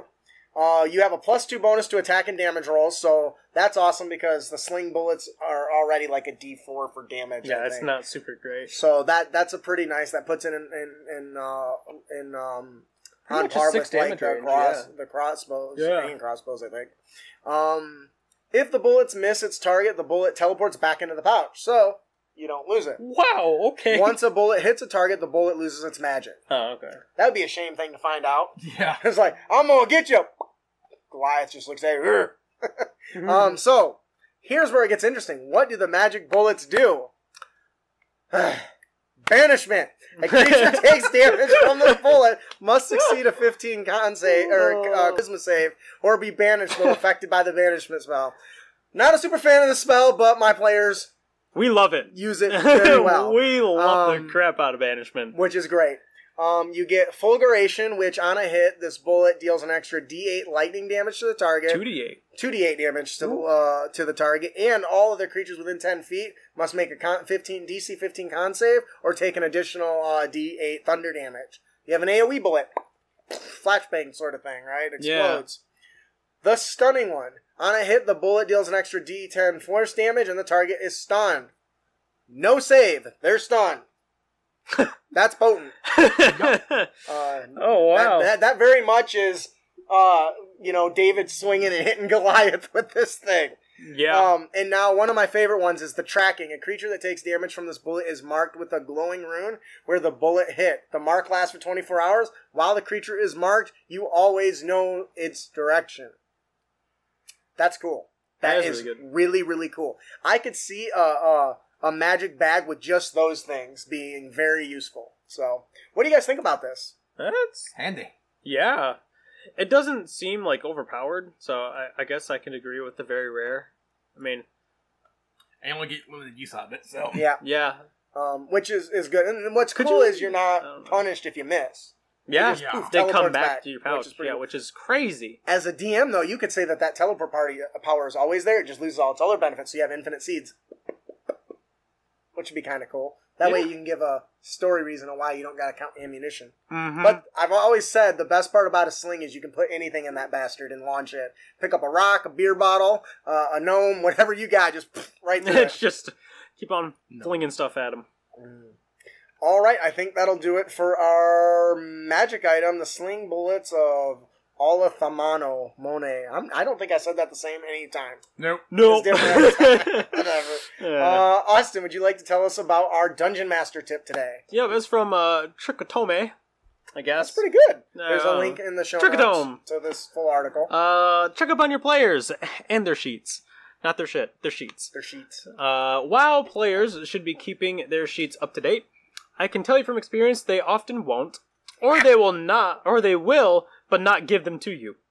While in doing so, you leave yourself open to some problems.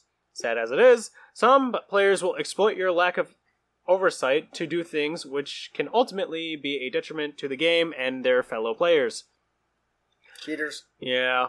Other times they'll make mistakes or forget things. Yep. I had one player give themselves a powerful ability they shouldn't have for another four levels because they didn't notice the prerequisite. Why is that guy killing stuff in one shot? uh, while another hadn't given himself feats or skill points for the last three levels because he was still learning the system and didn't know what to add on his sheet. It's these kinds of things that can easily be fixed by having your players give you regular sheet updates. Like, I, I'll admit, I don't really keep track of ammo, so. Yeah, I don't either, but I don't that's okay. think any of us do. I've never turned to you and was like, all right, do you have enough of those arrows? I played some games where that happened, and then, to be honest, those games never lasted long. um, what do you guys think about this tip? It's a good, good tip. I, I like it's a good tip, but I feel like it's one that's very like like we wouldn't need it. No. At least as far as I'm aware. Like I Nope, feel like we're I'm all very pretty loosey-goosey. Yeah. Yeah. But Well- there are some people that would be Oh yeah, for sure. um, malicious and I can um, definitely think of try to some make players that I played characters with better before. who- Shoot, there are some RPGs that where DMs might want to do that pure, like Shadowrun, for example. Like, I swear, the character sheets involve like string theory when it comes to calculating.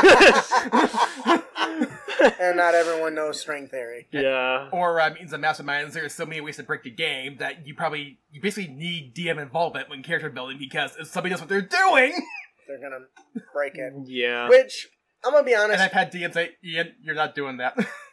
I know And that's hey, you know. building powerful characters isn't generally a, a bad thing as a DM because I can always, for me personally, can customize the encounters to account for that.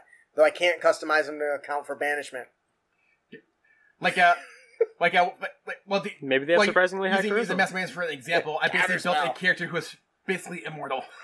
Yeah, and As in, I had as a my original build every generation, and if I die, I come back to life. But that was within the rules, right? yeah. See, that's within the rules. This, we're talking about somebody that doesn't know the system not getting what they should, or getting something they shouldn't have, or somebody just trying to cheat the system. Right. Mhm. Or Uh, maybe somebody actually did do a good job of building a kicker. Like, you can do that?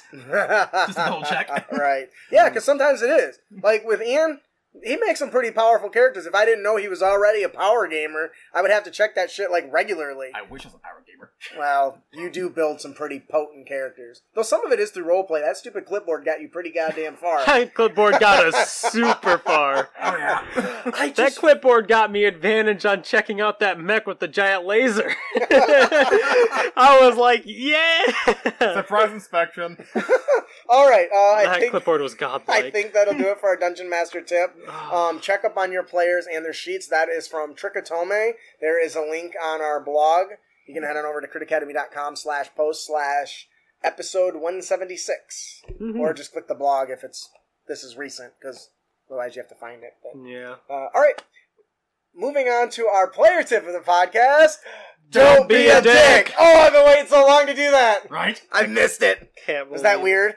No. Eh, nah. Uh, and you can avoid dickitude by getting the most out of your actions. This is huge. Uh, yes. Immediately. If you want to create a powerful character, try to make sure you can reliably do something with all of your actions. In a game of five people, if each person's turn takes two minutes, that's a long wait. Yep. That's 10 minutes. That's a long wait. Now, in the game, in the time of how long we play, that's not super long, but that's still a long wait to be sitting around. So you really want to make sure that you squeeze as much out of those turns as you can.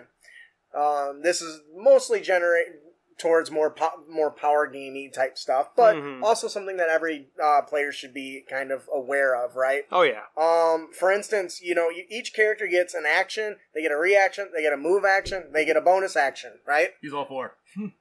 Find you do whatever you can to utilize all four. Now there are some classes that are better at this than others. Oh, yeah. Looking at the is, rogue. the rogue is a great example, right? They can they can uh, put themselves in uh, positions for uh, op attacks. Um, they can put themselves in. They can utilize their cunning action to make uh, to dash to hide. Shit, I feel like there should be something else. Disengage. Yep. So they're already built that way, but not all classes are. So um, while you don't always have to use all of them, having the option to do three cool things per turn instead of just one attack uh, makes you more likely to have a more fun and, and, and um, effective turn, right? So, for instance, with bonus actions, spells, oh my gosh, uh, this can help you uh, so much. And most classes can get get uh, can acquire these in different ways, right? Mhm. Um, I'm thinking uh, healing word is a really powerful one, right? Yeah. But there are certain rules can't uh, cast a non cantrip spell with your action, but you can still take an action, whether that's dodge, whether that's um, Attack. uh, attack, whether that's uh, double move, disengage, whatever. Whatever you want, you can do that and still heal somebody. If you're a bard, that includes your bardic inspiration. If you're a druid, that's combat wild. Um, if you're a rogue, that's uh, cunning action. Uh, if you're uh, uh, thief rogue, that's fast hands. This guy really utilized that shit great during Fast that hands 5e is so underrated if you build for it. Yeah, Oh my lord. it, it is. It is. It is actually surprisingly So useful. good. because there's so many items you can use. Every, I mean, uh, the the manacles and the uh, rope and Caltrops. and, and caltrops and switches and gauges and traps, Chains. everything. So There's so much you can Um, do. so there's so much you can do with that, and and uh, even taking is it one level you get the the fighter uh, healing ability Yeah, yeah. at one level. So even if you just one level into fighter, you now have an emergency bonus action to use Second during win. a healing. Two levels to get action surge. Yeah, if you're gonna go into fighter, go two levels. Action surge. Action is surge The is- only way to break the limited um, Like, cantrip limitation, right? I feel like there's others, but that's the easy one. Yeah. So there's a lot you can do with it. Um, the other thing to consider that doesn't get nearly as much use, and I'm sure you guys have noticed it in my monsters and some of my magic items, is that reaction spells or reaction abilities um, are very few and far in between. Mhm. Um, there are some feats that let you gain access to that. yeah, there's um, like parry and and features. stuff too. yep. Sometimes, so the the martial archetypes for par- uh, can parry with the um. You can if you're not a uh, fighter, you can get the the feat. the feat. Yep. Uh, we talked about earlier. I can't remember the name of the damn thing, but it gives you maneuvers. yeah. Um, the counter, the the the um, the counter spell, the shield spell, um, Absorb elements. absorb elements. Um, there's the uh, the protection fighter. Yep. has, Protection uh, fighter is uh, a really good example. That's that's awesome. and super powerful. Or the Goliath racial ability. Yeah, Goliath racial ability is that not a bonus action? No, that's the damage reduction. Yep. So there are lots of ways. So Yeah. I still lo- loved when you you had a giant troll swing down the hammer against Thorg, and went. I catch the hammer. he just caught it. um. So. Uh, you awesome. really want to get the most out of them. There are some few things that uh, you also you can do. Uncanny dodge is a really good one. Uncanny dodge is Um, so good. defensive duelist is awesome. So uh, opportunity attacks, you can actually put yourself in a situation where you and party members can lure away enemies to trigger op attacks. That is important. Um, it takes a little bit of team coordination, which let's be honest, players don't usually do. But if you can, um, build your team out to capitalize on those extra actions in a in a turn. Um, you can instant you can significantly increase your DPS or damage per round DPR. So I still Yeah. laugh at a uh, Alright. friend of mine build an NPC party of only three guys that were min maxed. And they often kick the butts of the players because not only were they, they min maxed, but they actually cooperated and coordinate with each, with each other. Mhm. ah, that's awesome. Because they had the mind of one guy. It helps. yeah. All right. Do you guys have any other pointers on this? I mean, no, uh, you covered that pretty well. yeah, pretty there's thorough. some there's some really good stuff that you can do, and some of it requires multi-classing, but find a use for it. Mul- mul- Otherwise, it's just wasted. I've only recently just started multi-classing, and that was just from the the one game that I played. And it, honestly, you the amount of new things you can do is kind of absurd. Yeah, you never really know what you're about- doing, yeah. Yeah, And everyone talks about, oh, you miss out on the capstone. Dutch. D and D D and D Beyond posted data that suggests that Nobody very level 20. yeah very few people get to those levels. So why are you worried about it? Sure, okay, you might not get your extra attack at level five, level five, but I took three levels in fighter, got my primary abilities, and took two levels into rogue. Now my do my big great wheeled fighter now Can not disengage and dash Yeah. whenever he wants. yes. Think but- about that. And uh, backstab. Oh, and you get Yeah. backstab. Like, like let, Well, let's you put need that. finesse, but well, let's still Not- just put that in perspective real quick, though. sneak so, attack, right? Yeah. Okay. So now you have this fighter. Sure, he can't attack twice in a turn, right? But now Well, he has well, so yes. much utility that is he just got from You just do wield. and and you can dual wield. Like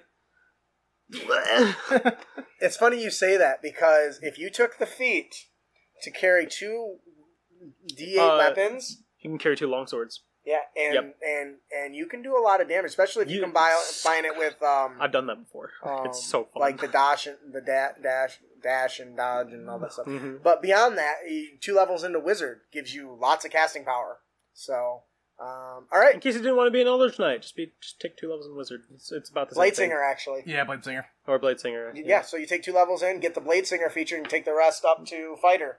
Now Um, you're a god. Yeah. so who needs Eldritch Knight, right? It's kind of sad how little you actually need Eldritch Knight. I don't know, man. I love being able to throw stuff and have it teleport back to me. That's Or one of my teleport. Favorite. That's one of my favorite too. builds. Playing Noctis. You ever play Final Fantasy 15? He throws the sword and you teleport to yeah, it. so I mean, Anyways. but yeah. That'll do it for our Dungeon Master tip of the podcast. Don't, be a dick. Oh, Well, come on. it was a player tip, actually. What did I say? Oh, yeah, Dungeon said, Master tip. Oh shit! right. All right, that'll do it for our dungeon, Player tip. our player tip of the podcast. Don't be a dick. And you can avoid dickitude by getting the most out of your actions. If you've come up with some intriguing or interesting combinations to f- always utilize all your actions, please send it to us at critacademy at gmail.com. Yeah, because this is just the tip of the iceberg. There's Yeah. probably way more out there. Yeah, I'm not a power gamer generally, so I miss out on a lot. That's why I always find player tips. So I'm like, oh shit, I didn't know that.